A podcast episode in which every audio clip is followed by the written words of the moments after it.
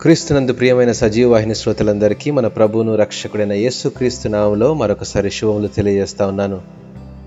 సార్వత్రిక సంఘ వాగ్దానం అంటే ఏంటో ముందున భాగంలో అధ్యయనం చేశాం. ఈ ధ్యానంలో సంఘ వాగ్దానం అంటే ఏంటో అధ్యయనం చేద్దాం. సంఘ వాగ్దానం అంటే ఏంటి? ఈ అంశం అత్యంత చర్చించదగినది. మీ కొరకు క్లుప్తంగా వివరించడానికి ప్రయత్నం చేస్తాను. సంఘం క్రీస్తు ప్రణాళికల కేంద్రం కుటుంబాల సమ్మేళనమే సంఘము. సంఘముల సమ్మేళనమే సార్వత్రిక సంఘము క్రీస్తు మూలరాయిగా అపోస్తరులు వేసిన పునాది మీద కట్టబడినదే సార్వత్రిక సంఘము సంఘము క్రీస్తు శరీరము క్రీస్తు ఆ సంఘమునకు శిరస్సు. సంఘంలోని పరిశుద్ధులే అవయవములు.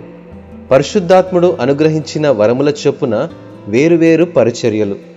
దైవజనుడు లేక సంఘ కాపరి ప్రార్థన పూర్వకముగా దేవుని నుండి పొంది బయలుపరిచిన లేఖన భాగమే సంఘ వాగ్దానము. సంఘ వాగ్దానము ఆ సంఘములో ఉన్న పరిశుద్ధులందరి కొరకు సామూహికంగా చేయబడినదని తెలుసుకునవలను.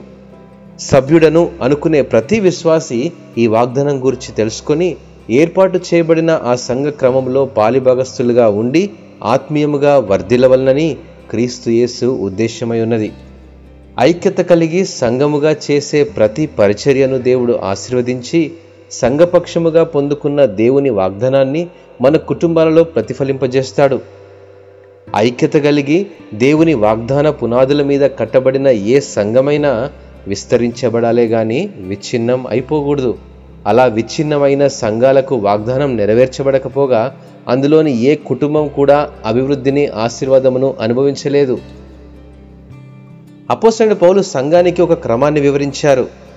బోధ సహవాసం ప్రార్థన మరియు రొట్టె విరుచుట ఈ నాలుగు మన సంఘ క్రమంలో ఉన్నప్పుడే అది సంపూర్ణ దర్శనము గల సంఘమై వాగ్దాన ఫలం పొందగలుగుతుంది. సంఘ క్రమం అంటే కేవలం సంఘం నడిపేవారు మాత్రమే పాటించవలసిన విధి విధానములు కాదు. మనమందరం ఆ సంఘ క్రమాన్ని పాటిస్తూ సంఘ పరిచర్యలో పాలిభాగస్థులమై సువార్తను ప్రకటించుటకు సన్నద్ధులమై ఉండాలి. వాక్యములో ఎదిగి బోధనలో బలపడిన మనం మనము నివసించే ప్రదేశాలలో సువార్తను వెదజల్లే పరిమళ వాసనగా జీవించాలి. పరిచర్యలో మనకు కలిగిన ప్రతి అవకాశములను సద్వినియోగం చేసుకుంటూ విశ్వాసమును కాపాడుకుంటూ ఆ ఉన్నతమైన పిలుపునకు కలిగిన బహుమానమును పొందనర్హత సంపాదించుకోవాలి. మరి ఈ సంవత్సరం మీ సంఘ వాగ్దానం ఏంటో అనే ప్రశ్న మీకు వేస్తా ఉన్నాను. ఆ సంఘ వాగ్దానం ఏంటి? సంఘ వాగ్దానం లేకుండా వ్యక్తిగత వాగ్దానము లేదు అని మర్చిపోరాదు. నీకు సంఘమే లేదు నీవు ఒక సంఘంలోనే లేవు కానీ ఆశించి వ్యక్తిగతంగా ఒక వాగ్దానం తీసుకున్నా అది కేవలము నిష్ప్రయోజనమే సుమా. సంఘపక్షంగా మీరు పొందుకున్న వాగ్దానం నెరవేరుటకు ప్రతి ఒక్కరూ ఆ సంఘ క్రమమునకు కట్టుబడి ఉంటారని సంఘం కోసం ప్రయాసపడతారని ప్రభు దినమందు సంఘం ఎత్తబడినప్పుడు మనమంతా కలుసుకుంటామని ఆశిస్తున్నాను.